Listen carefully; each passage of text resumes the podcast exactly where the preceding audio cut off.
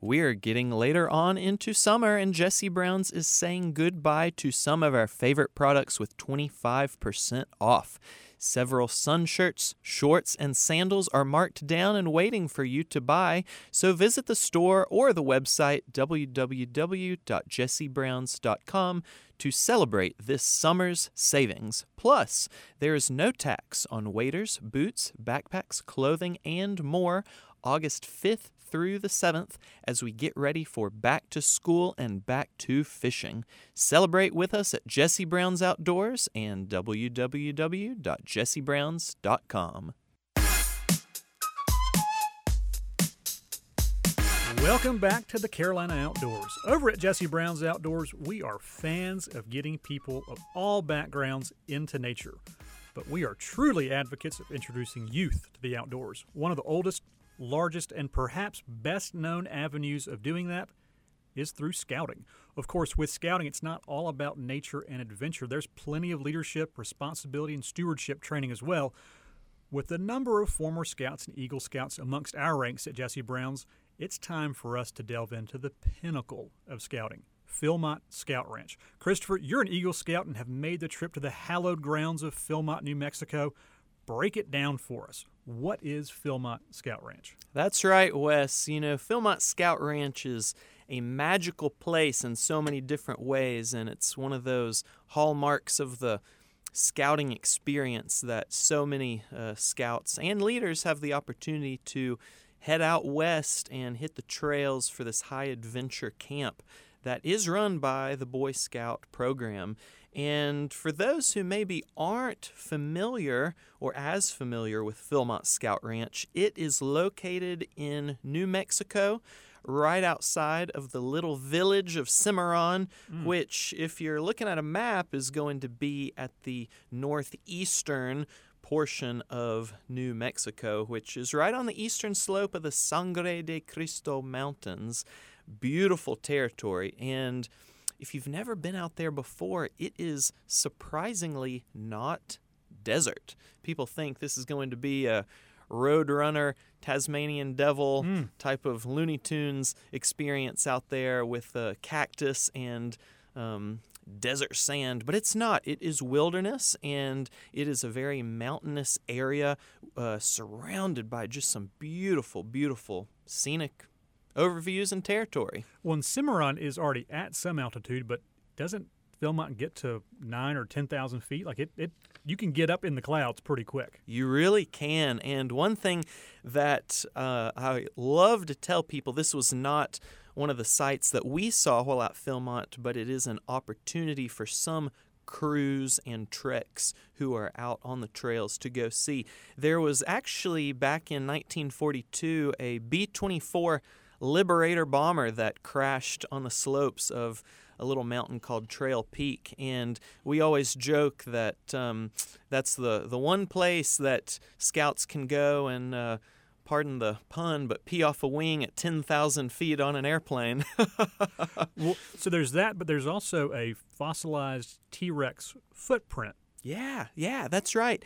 This uh, location is the only documented and confirmed Tyrannosaurus rex track that is in the world, and it was discovered in 1993. It's within the park's boundaries. It was certified in 1994, and you might think, well, there's other tracks elsewhere in the world, and that is true, but that is just for the Tyrannosaurus tracks, you know, and mm, that's splitting, Rex. not the Rex. So splitting hairs, but the only T Rex track footprint preserved and fossilized in the wild is at Philmont. And, you know, Philmont sits on just a little bit above 140,000 acres of wilderness. So it, it has quite a long and storied history in that community, in that area, and um, there's so much to be discovered.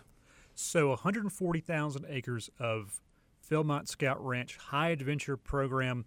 Winter Scouts heading out there. What are we doing? Break all that down for us. Reality is, throughout the year, there are different types of activities that scouts and leaders can attend and go to. However, the peak season is going to be through, you know, the late part of June through August, which is where the scout troops and treks and crews head out on their adventures. Um, and th- these are 10 day adventures. They can be a little bit shorter, maybe a little bit longer, but generally 10 days. You start out at the base camp, which is um, located right inside the entrance of the Philmont Scout Ranch. And from there, there's a, a, number of different routes that crews can take. You can go on a northern route or a southern route, and you cover some mileage and some elevation change while you are there. I think when I was there in 2009, we did a 10 day trek, but of course, part of that consists of your first day in base camp and your last day in base camp. So if you say eight or nine days, and we covered, we documented over 100 miles, but reality is we did much more because you're you know walking to get water or walking to get food or walking to the campsite or walking to the you know base campsite so there's a lot of other walking and hiking that is involved uh, in addition to just your regular tour route. Sure, and you know, and ten days is no small thing, especially for um, a, a, group of, of folks. We've outfitted a number of scout leaders and scouts for that trip, and it is always impressive to me the size of the pack that some of these folks have to carry. Now, of course, one little caveat for that is we want to fit you in the right size pack for your frame, for your body, not the biggest bag on a packing list. But when you went, was there a resupply, or were you taking? You know, was your tr- was your troop taking ten days or eight days of food? You said you were walking to get water. Like, were y'all self sufficient that whole time, or was there a resupply drop? Well, there were resupply drops. Okay. So thankfully, we were not packing in and out ten days worth of you know food and That's trash. Rough. That yeah. would be Good. that would be. But you know, some treks also have the opportunity to, um, I guess take out a is it a bureau or a burro? Mm. I guess it's a burro and a pack horse. So we did not do that. We packed everything on our backs, but there were resupply stations, probably about three or maybe four throughout the entire trek. I'd say probably three because there were days that we carried three days worth of food breakfast, lunch, dinner, snacks, whatever else we needed. And I actually thought the food was pretty good. I mean, there was one day that we had a whole pack of Oreos that we could eat. we had na- like name brand stuff like Bumblebee tuna and Ritz crackers. So we uh, had some good culinary uh, experiences while out on the trail. Well, you know, if you're working that hard, anything tastes pretty good. Oh yeah. Although I'll take some Oreos. so when you're out there, there obviously are going to be other troops most of the time. Are you interacting with them much, or is it sort of you're on your own? You this is my ridge line, that's yours. How does that work out? A lot of times there are uh, crews or treks that you might be a few days behind mm. in what, what their journey and what your journey and schedules are. So there are times that you would interact with the same troop at certain trail camps. But generally, you are in the wilderness by yourself. You might pass one or two crews on a trail a day, maybe. And then there were some camps that you would stay at, which of course would just be your troop. But then there were trail camps where it would be kind of a rendezvous or a collection of other troops. And so these different trail camps would have different themes, like a lumberjack logging operation or a horse riding, horseback fur trading operation. So there were these different opportunities where there might be you know 50 different troops plus all the crew members there and so you'd interact with them and see a show and have a chuck wagon dinner out you know with the thousands of stars above you but a lot of the times it was solo it was a solo trip and you had your crew of you know eight nine ten people and that was it Chuck Wagons and a Rendezvous. It sounds like a Robert Redford film. Now, so thousands of stars, no UFOs, I imagine.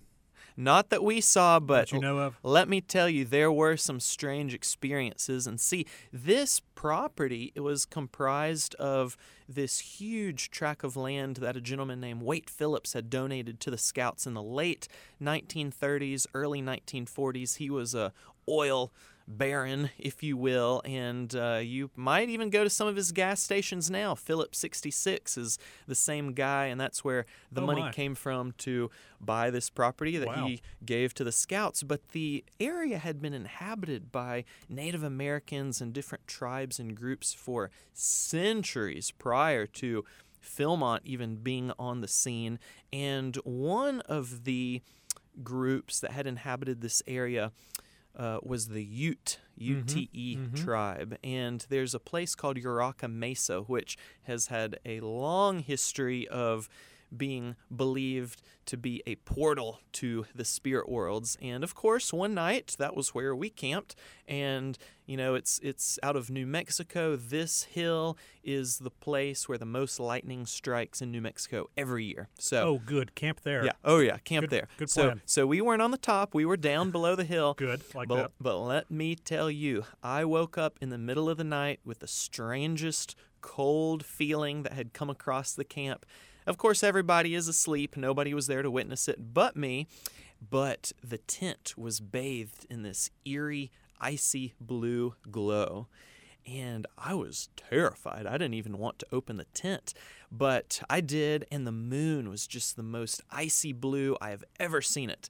And they talk about the spirit world interacting with the physical world and how there's all these strange glows and um, events that occur. And I tried to wake up my tent mate, and he didn't wake up, so I'm the only one that experienced it. So, as far as y'all know, I'm just telling tall tales. But there is quite the amount of historical and paranormal activity. But I'm just telling that to add flavor to this conversation, not to scare any groups headed out there or anyone that has a loved one out there, because it is the adventure of a lifetime. And you came back and you turned out just fine. So, you know, everybody's going to be That's good. what they tell me. That's what they tell you. So, you know, I know Philmont was created on the eighth day after a period of rest. It's a hallowed ground, 10 day trips, apparently, portals. But there's also a, an old railroad there, isn't there? Like like a, an abandoned railroad, or it was a mining road or something. There's abandoned railways, there's abandoned everything. There's communities, mining communities. There was a mountain called Baldy Mountain because it doesn't have trees or forest on it. It's just this huge grassy mountain. And there's at the base of it, or kind of midway up, it's a place called Baldy Town. And that was an old hmm. mining operation where there's old buildings that basically haven't been touched. There's old shells of cars from the 1920s and 30s that have just been rusting there for, you know, almost 100 years kind of thing. And so you're surrounded by this history. One thing that's amazing about that area is even though there's a lot of rain, there's um, low humidity. So once the rain comes, that humidity is gone and it dries up very quickly. So things can be very well preserved out there, especially with the cold, frigid winters. And so we would come upon stands of ponderosa pine trees, and in the middle of them would be these miner log cabins where they had been since the mid to late 1800s still sitting there you could walk inside and you know there'd be glass bottles and whatever just all of a sudden abandoned and left to the elements so it's it's magical Yeah, that that is one of the unique things about kind of the Mountain West. You know, a long time ago, I worked on a dude ranch in Saddlestring, Wyoming, in the Bighorn Mountains, and all of our uh, staff quarters came from different old cowboy camps and logging camps, and uh, a bunch of us lived in what was called the Salt Creek cabins. And Salt Creek was a uh, a kind of a 1800s to early 1920s massive cattle operation and I was flipping through a book on the history of cowboys and I saw that ranch and I saw one of the buildings that had been moved to Upper Wyoming where I lived and it kind of freaked me out a little bit. i bet so I bet it did you know, you see the, the, the original inhabitants. Y'all were looking for Yosemite Sam to mix to mix cartoon metaphors there. that's right It's pretty crazy. So this is Philmont Scout Ranch is one of the scouting high adventure programs, which is part of scouting, but not necessarily a requirement. Not everybody does them, but what are these high adventure programs? That's right. Philmont is one of four high adventure bases and programs. The others being Northern Tier, mm-hmm. which is up on the United States Canadian border. And so you go into the Algonquin wilderness and canoe, and you know, you're up in that part of the world. The other, or an, another, I should say, is Sea Base, which is located down um, farther south in Florida, and you learn how to sail and you know fish, and it's it's just a wild experience there. And then the fourth one is actually one of the newer additions, and it's the Bechtel Summit Reserve, which was a gigantic tract of land that was donated to the Boy Scouts uh, in West Virginia, which serves not only as the basis for the National Scout Jamborees and some of the World Scout Jamborees, but um, so much more. Well, we're always up for an adventure here at the Carolina Outdoors, but first, a quick break. Stay with us for more from the Carolina Outdoors.